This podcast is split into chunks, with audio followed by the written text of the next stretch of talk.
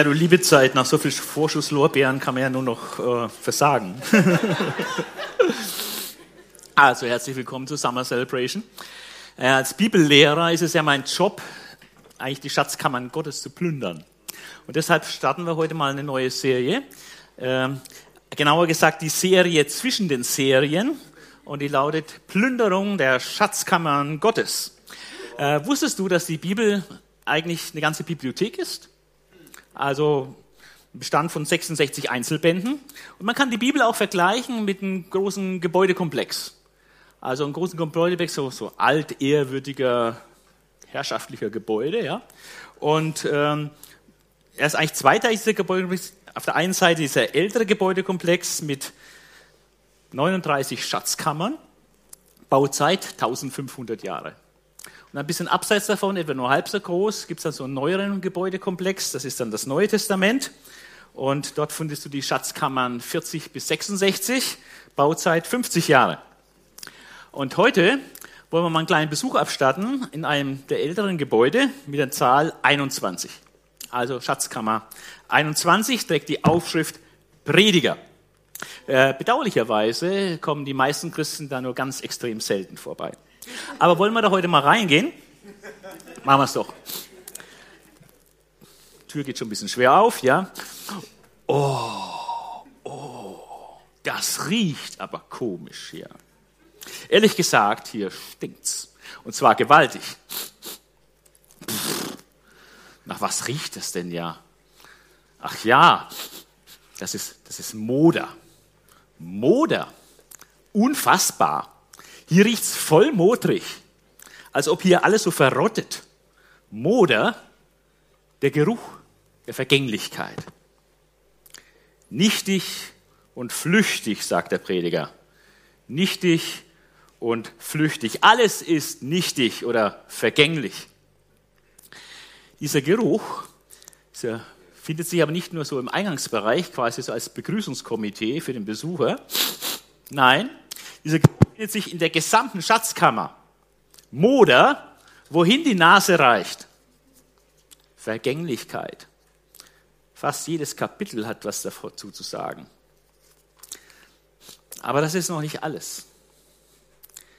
Da ist noch was. Ich rieche noch etwas.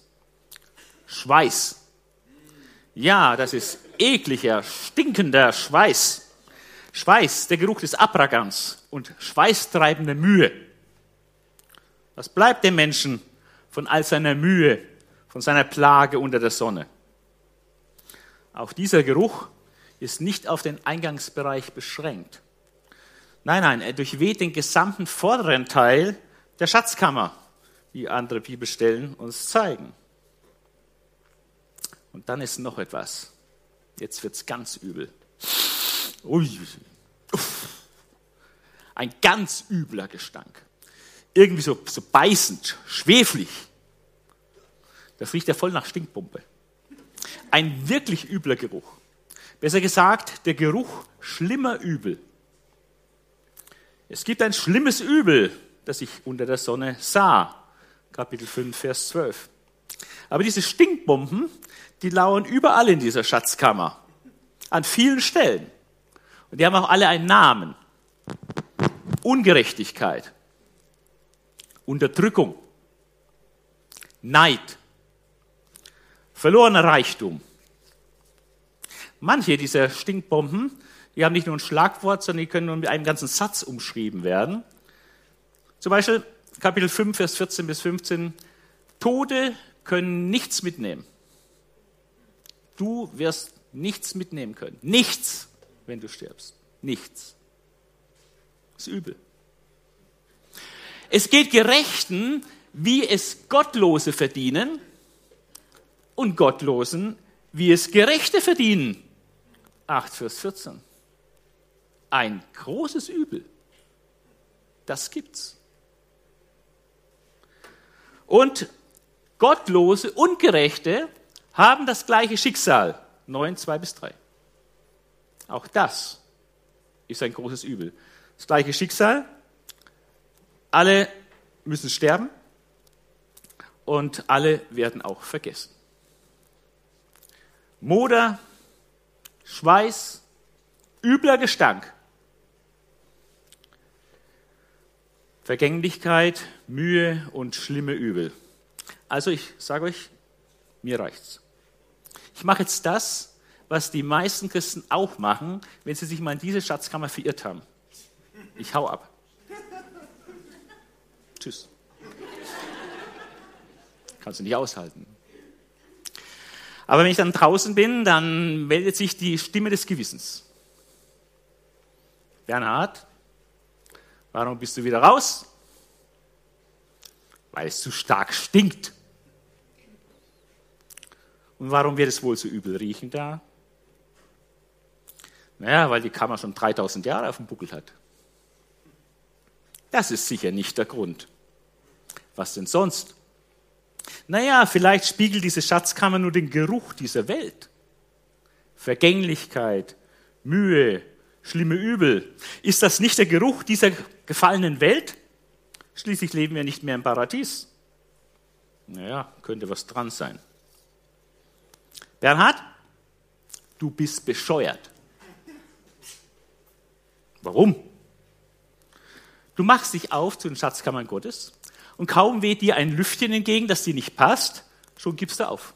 Naja, aufgeben ist ja eigentlich nicht so meine Art. Hast du eigentlich die Wände gesehen dieser Schatzkammer? Nein. Hast du den Schatz in dieser Kammer gefunden? Nein. Worauf wartest du noch? Geh wieder rein, mach das Licht an und deine Augen auf. Hey Mann, das ist die Schatzkammer Gottes und keine Rumpelkammer. Okay, okay, ich gehe ja wieder rein. Warum ich bei diesen Diskussionen immer nur den kürzeren ziehe.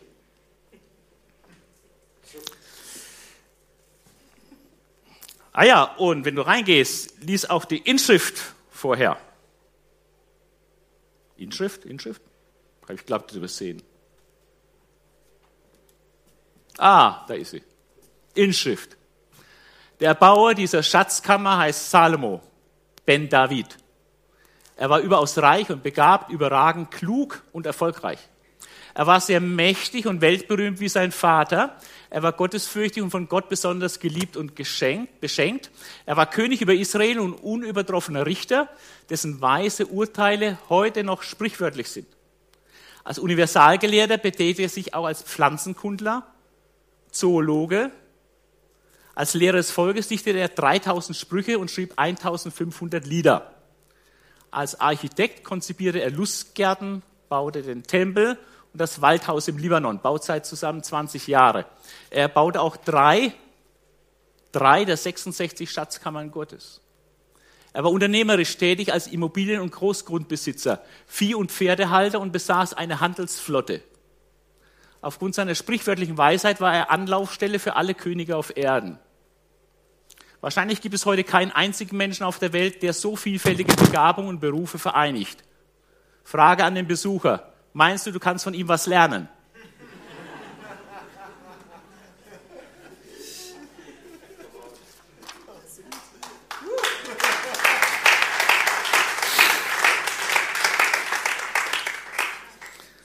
Ich gehe jetzt wieder rein. Naja, gut, der Geruch ist immer noch da. Moder, Schweiß, übler Gestank, Vergänglichkeit, Mühe, schlimme Übel. Naja, eigentlich kenne ich diesen Geruch ja. Unsere ganze Welt ist voll davon. Aber jetzt knipse ich mal das Licht an und sehe direkt auf die Wand vor mir.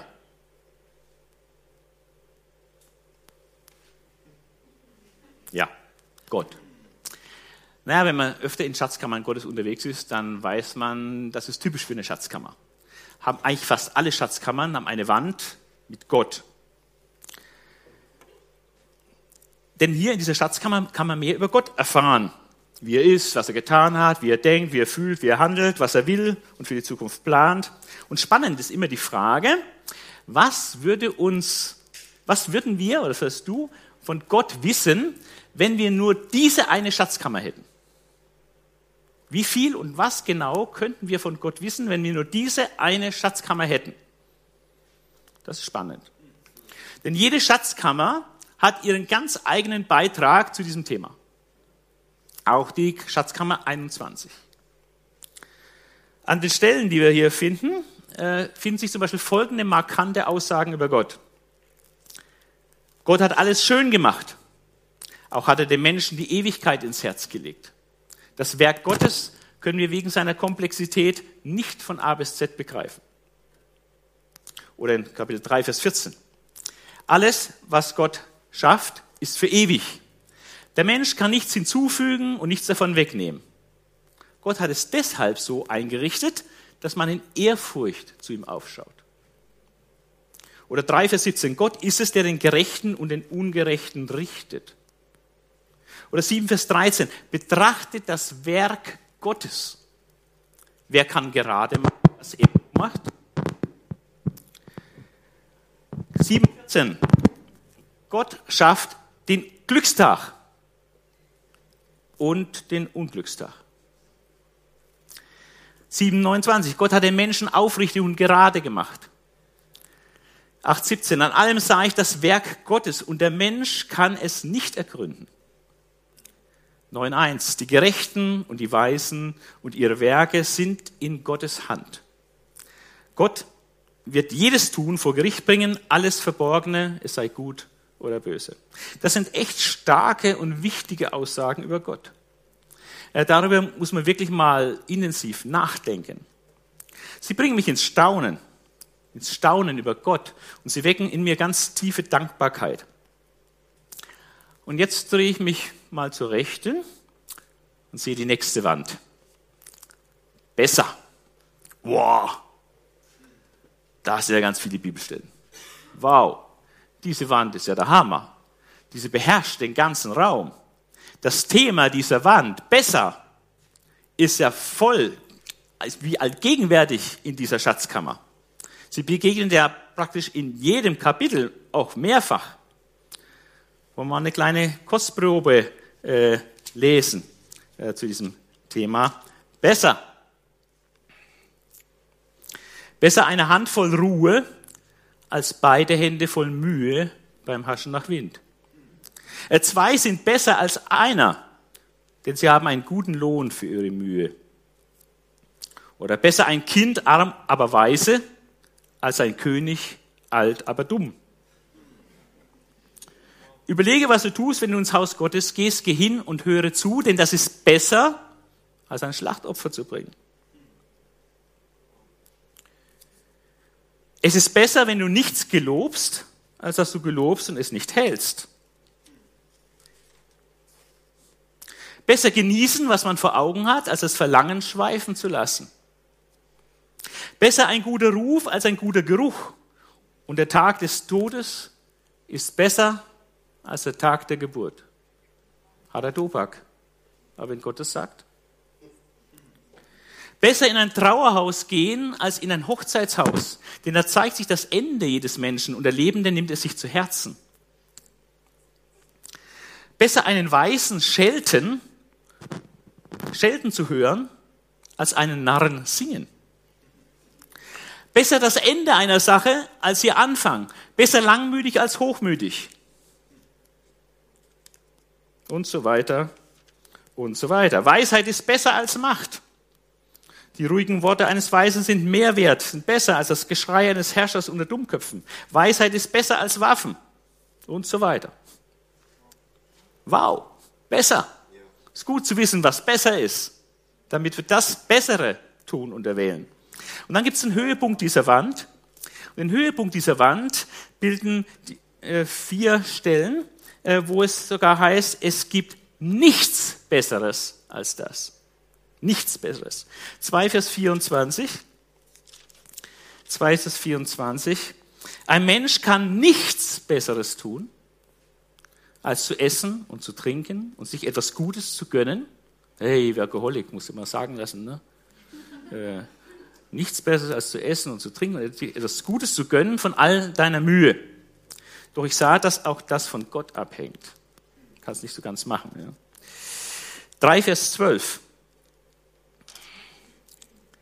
Und ich erkannte, dass, dass sie, also die Menschen, nichts Besseres zustande bringen, als sich zu freuen und das Leben zu genießen. Wenn ein Mensch isst und trinkt und ist bei all seiner Mühe etwas Gutes sieht, ist das eine Gabe Gottes. 3, Vers 22. So habe ich eingesehen, dass es nichts Besseres gibt, als dass der Mensch sich freut an seinem Tun, denn das ist sein Teil. Und 8, Vers 15.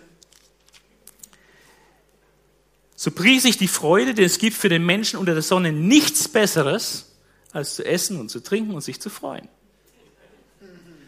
Das sollte ihn bei seinen Mühen in der Zeit begleiten, die Gott ihn unter der Sonne leben lässt. Nichts Besseres als das. Wow. Schau auf die andere Wand, die linke Wand.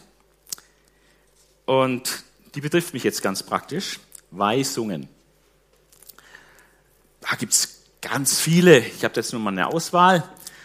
Sag nicht, früher war alles besser.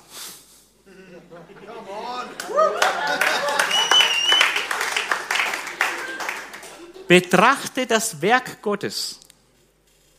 Schau auf das Ende. Investiere Leben in die Ferne. Ein ganz toller Vers, Kapitel 11, 1 bis 2, muss man mal studieren, kann man fast eine Predigt überhalten. Investiere Leben in die Ferne. Oder sei fleißig und nutze den Tag. Oder denk an deinen Schöpfer, solange du noch jung bist. Oder vergiss nicht die Hauptsache. Vergiss nicht die Hauptsache. Also diese und viele ähnliche Weisungen finden sich im Buch Prediger. Und die kannst du entdecken, wenn du das auch mal durchliest, ja? Und am besten mit dem Stift und das Anstreichen, wo ein Imperativ ist. Ausrufezeichensatz, ja? ja. Also diese und ähnliche Weisungen sind Bestandteil der Betriebsanleitung des Schöpfers für sein Geschöpf Mensch. Und wer sie, wer sie befolgt, der hat voll den Nutzen davon. Echt.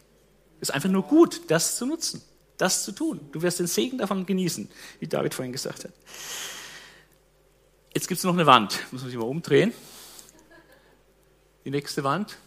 Oh, ich liebe das. Horizont. Genau der Wand Gottes gegenüber ist die Wand Horizont. Und ähm, in der Ferne leuchten Ewigkeit und Gericht. Dazu jeweils zwei Verse. Gott hat dem Menschen die Ewigkeit ins Herz gelegt. Alles, was Gott schafft, ist für ewig.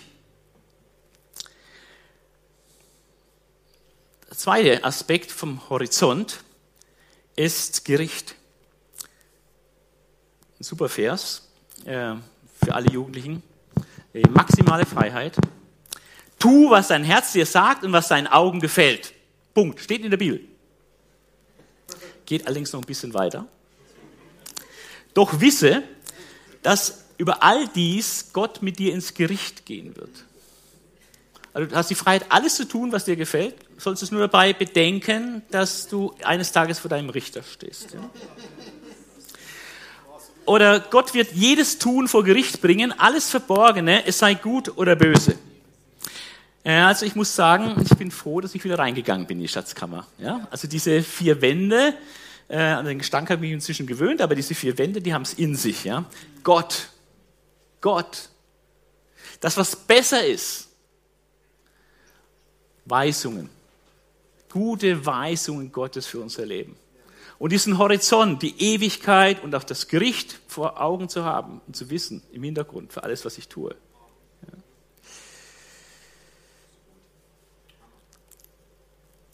Nun bin ich gespannt, welchen Schatz, welchen Schatz es noch in dieser Schatzkammer gibt. Die Wände bilden ja so den Rahmen. Aha, das scheint er zu sein. Wege zum Glück.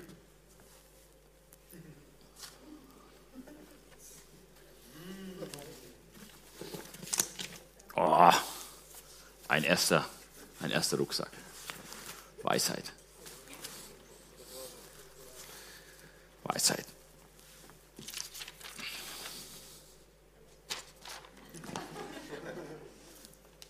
Ja, hält nicht. Bedienungsanleitung. Kapitel 1, Vers 13 und 14.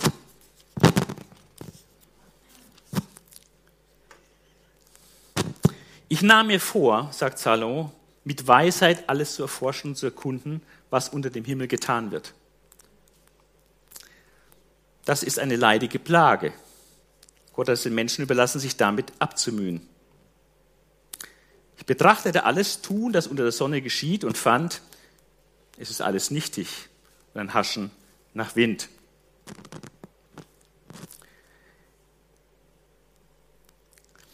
Kapitel 2 sagt er, ich habe gesehen, dass die Weisheit einen so großen Vorteil gegenüber der Dummheit hat, wie das Licht vor der Finsternis.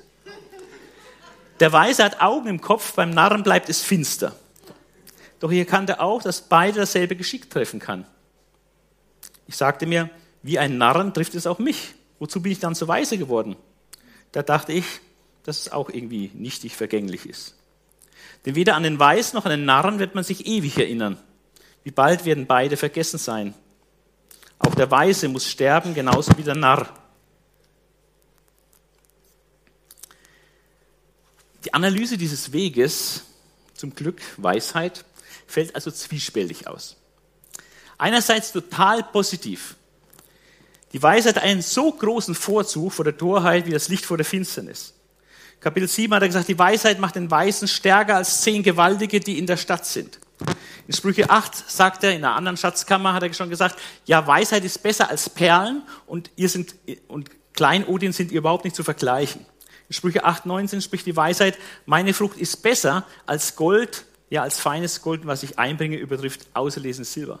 Wir werden aufgefordert, in der Weisheitsliteratur des Alten Testaments die Weisheit mit aller Kraft zu suchen und danach zu streben. Wobei der Anfang der Weisheit bekanntlich die Furcht Gottes ist. Ja. Aber das Ganze hat auch noch irgendwie einen negativen Aspekt.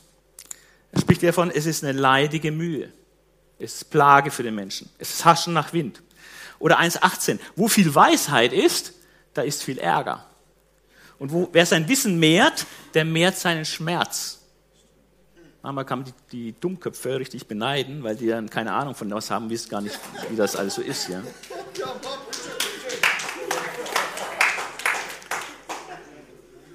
Ich weiß viel mehr Bibelprobleme als ihr. Leide. Diese Analyse führt bei Salomo zu einem Hass auf das Leben und die eigene Arbeit und endet fast in der Verzweiflung. Hinzu kommt die Unergründlichkeit der Werke Gottes, dass auch der Weiseste diese nicht begreift.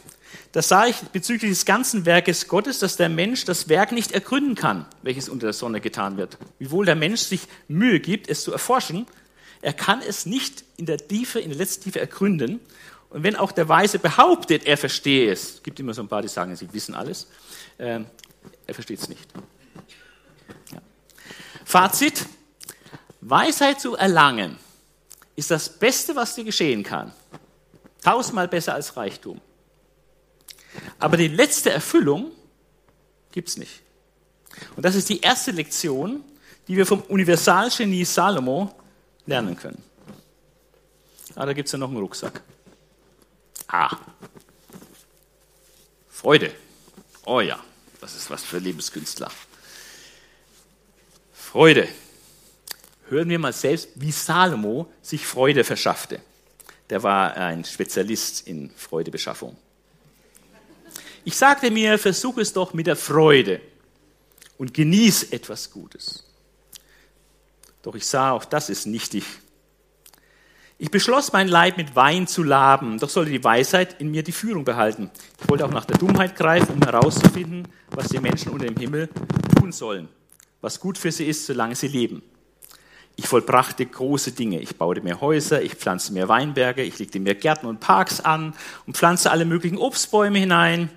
Ich legte Teiche an, um den aufsprießenden Wald von Bäumen zu bewässern. Ich kaufte Sklaven und Sklavinnen, obwohl ich schon Sklaven besaß, die da schon zu meinem Haushalt gehörten. Auch besaß ich mehr Rinder und Schafe und Ziegen als alle, die vor mir in Jerusalem waren. Außerdem stapelte ich Silber und Gold und die Schätze von Königen und von ganzen Ländern. Ich hielt mir Sänger und Sängerinnen und die Lust der Männer, Frauen über Frauen. Ich wurde mächtiger und reicher als alle, die vor mir in Jerusalem waren. Auch blieb mir meine Weisheit. Blieb mir meine Weisheit.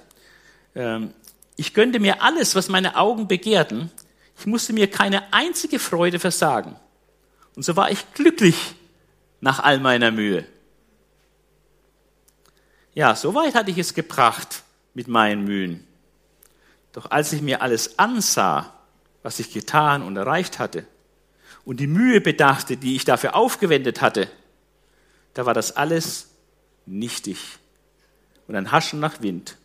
Es gibt in dieser Welt keinen bleibenden Gewinn. Also König Salomo war also in der einzigartigen glücklichen Lage, praktisch alle Quellen der Freude anzuzapfen. Wein, kreative Arbeit, Geld, Live-Musik, Frauen, Sex, Erfüllung aller Herzenswünsche, alles tolle Sachen. In der heutigen Zeit können wir noch einige weitere Freudenquellen anzapfen, erschließen Urlaubsreisen, moderne Medien, Sport, Hobbys aller Art. Trotzdem fällt Salomos Analyse auch dieses Weges zum Glück wiederum zwiespältig aus. Einerseits voll positiv. Lohn ist, Freude ist Lohn für meine Mühe. Der Mensch kann nichts Besseres tun, als sich zu freuen für all seine Mühe und Arbeit, die er hat. Und das ist ein Geschenk Gottes, wenn er sich freuen kann. Also voll positiv. Äh, Gott ist nicht gegen Freude, im Gegenteil. Ja. Aber eben auch negativ, unterm Strich, letztendlich ist alles irgendwie vergänglich, haschen nach Wind, nichts, was bleibt. Und jetzt ist der Mensch halt mal so von seinem Schöpfer konstruiert, dass er damit nicht zufrieden sein kann, wenn nichts bleibt. Schließlich ist er als Ebenbild eines ewigen Gottes geschaffen. Und weil Gott selbst ewig ist, hat er den Menschen auch diese Sehnsucht nach Ewigkeit ins Herz gelegt. Der Mensch ist nicht ausgelegt für Raum und Zeit, sondern für die Ewigkeit. Der Mensch ist auch nicht ausgelegt nur für seinen Leib, sondern er hat auch eine Seele, die gesättigt werden muss. Fazit. Freude. Freude zu erlangen ist mit das Beste, was einem Menschen passieren kann. Und es ist auch wirklich ein Geschenk Gottes, wenn du dich wirklich freuen kannst an all dem Guten, was, was dir so zur Verfügung steht und so weiter. Aber letzte Erfüllung gibt auch das nicht. Und das ist die zweite Lektion, die wir vom Universalgenie Salomo lernen können. Nun liegt aber da noch ein Schatz. Oh, das ist ein richtig großer Koffer. Oh, oh hat schon Gewicht, ja? Naja, gut. Kann sich auch ein bisschen leichter machen. Ne? Also, Gesetz. Gesetz. Salomo hat auch einen dritten Weg.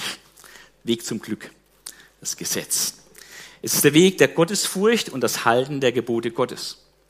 Da kommt man gar nicht so schnell drauf, wenn man ein Buch liest, weil es ist so eher ein bisschen zwischen den Zeilen. Aber am Schluss macht er ein richtiges Highlight draus. Am Schluss des Buches kommt genau das.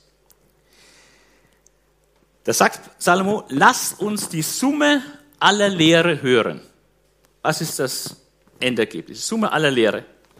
Er sagt, fürchte Gott und halte seine Gebote. Denn das soll jeder Mensch, denn Gott wird jedes Werk ins Gericht bringen, samt allem Verborgenen, es sei gut oder böse. Und dieses Gericht hat definitiv einen doppelten Ausgang. Es gibt zwei Richtungen, wie man aus diesem Gericht rausgehen kann. Wenn wir genau hinsehen und ehrlich werden, kommt das ganze Dilemma auch dieses Rucksackes hier äh, zum, zum Tragen, zum Vorschein. Ich lese nochmal, fürchte Gott und halte seine Gebote, denn da soll jeder Mensch, denn Gott wird jedes Werk ins Gericht bringen, samt allem Verborgenen, es sei gut oder böse. Und gleichzeitig hat Salomo in Kapitel 7, Vers 20 schon gesagt, dass auf Erden kein Mensch ist, kein Mensch, der so gerecht ist, dass er nur Gutes tut ohne zu sündigen. Somit ist auch keiner da, der in diesem Gericht Gottes, wo alles geprüft wird, so unbeschadet herausgehen kann. Niemand kann als Unschuldiger aus diesem Gericht herausgehen. Und wer kann angesichts dieses unbestechlichen Gerichtes, dass alles, was wir getan haben, in Gedanken, Worten und Werken, dass es ans Licht kommt, das ist sehr beunruhigend. Und somit bleibt auch hier, wie schon beim Weg der Weisheit, beim Weg des Genießens, ein bitterer Beigeschmack. Ja, Gott wird den Gerechten belohnen und den Gottlosen richten. Aber es gibt niemanden, der ausschließlich Gutes tut. Somit fallen wir alle der einen oder anderen Form unter das Gericht dieses Gottes. Das ist die Schatzkammer 21. Irgendwie ein bisschen komisch irgendwie unvollendet. Die Schatzkammer schreit geradezu nach Vollendung. Wir haben vier tolle Wände gesehen. Wir haben drei großartige Wege gesehen für unser Leben. Weisheit, Freude, das Gesetz Gottes. Und trotzdem in letzter Konsequenz sind sie nicht ausreichend. Aber Gott ließ sich nach der Errichtung dieser Schatzkammer 21 noch tausend Jahre Zeit. Tausend Jahre. Ehe er diese Vollendung offenbarte. Erst in Schatzkammer 45 finden wir den vollkommenen Weg zum Glück. Dort im Römerbrief gibt es den Rucksack Evangelium. Evangelium der Gnade Gottes durch unseren Herrn Jesus Christus. Und diese Schatzkammer wird die nächste sein, die wir dann mal plündern, wenn ich noch mal darf. Und damit die Menschen diesen Weg der Gnade so richtig schätzen lernen, ließ er sie erst noch tausend Jahre Mangelerfahrung sammeln nämlich dass Weisheit, Freude und Gesetz, so unendlich wertvoll diese sind, noch nicht alles sein können, was Gott uns zu bieten hat. Also die Schatzkammer 21 ist ein bisschen sonderbar. Sie ist herrlich und verwirrend zugleich. Ja, da gibt es üble Gerüche, Moder, Schweiß und Gestank, Vergänglichkeit und Mühe, Plage und üble Dinge, die geschehen, aber das gehört, das ist der Geruch unserer Welt. Aber in diesem Geruch dieser Welt gibt es einen sehr stabilisierenden Rahmen, diese vier Wände, Gott, dieses Besser und die Weisungen, denen wir folgen sollen und den Horizont, den wir nie aus den Augen verlieren dürfen. Und auf unserem Lebensweg hat Gott den Menschen tolle Sachen mitgegeben. Drei ganz kostbare Güter. Und es ist tatsächlich das Beste, was man im Alten Testament haben konnte. Gibt nichts Besseres. Weisheit, Freude und das Gesetz Gottes. Aber es ist noch nicht die Vollendung. Dazu braucht es Evangelium. Und wir leben in einer Zeit, wo das nicht nur angekündigt ist, sondern wo es da ist. Und diese Schatzkammer müssen wir unbedingt plündern. Amen.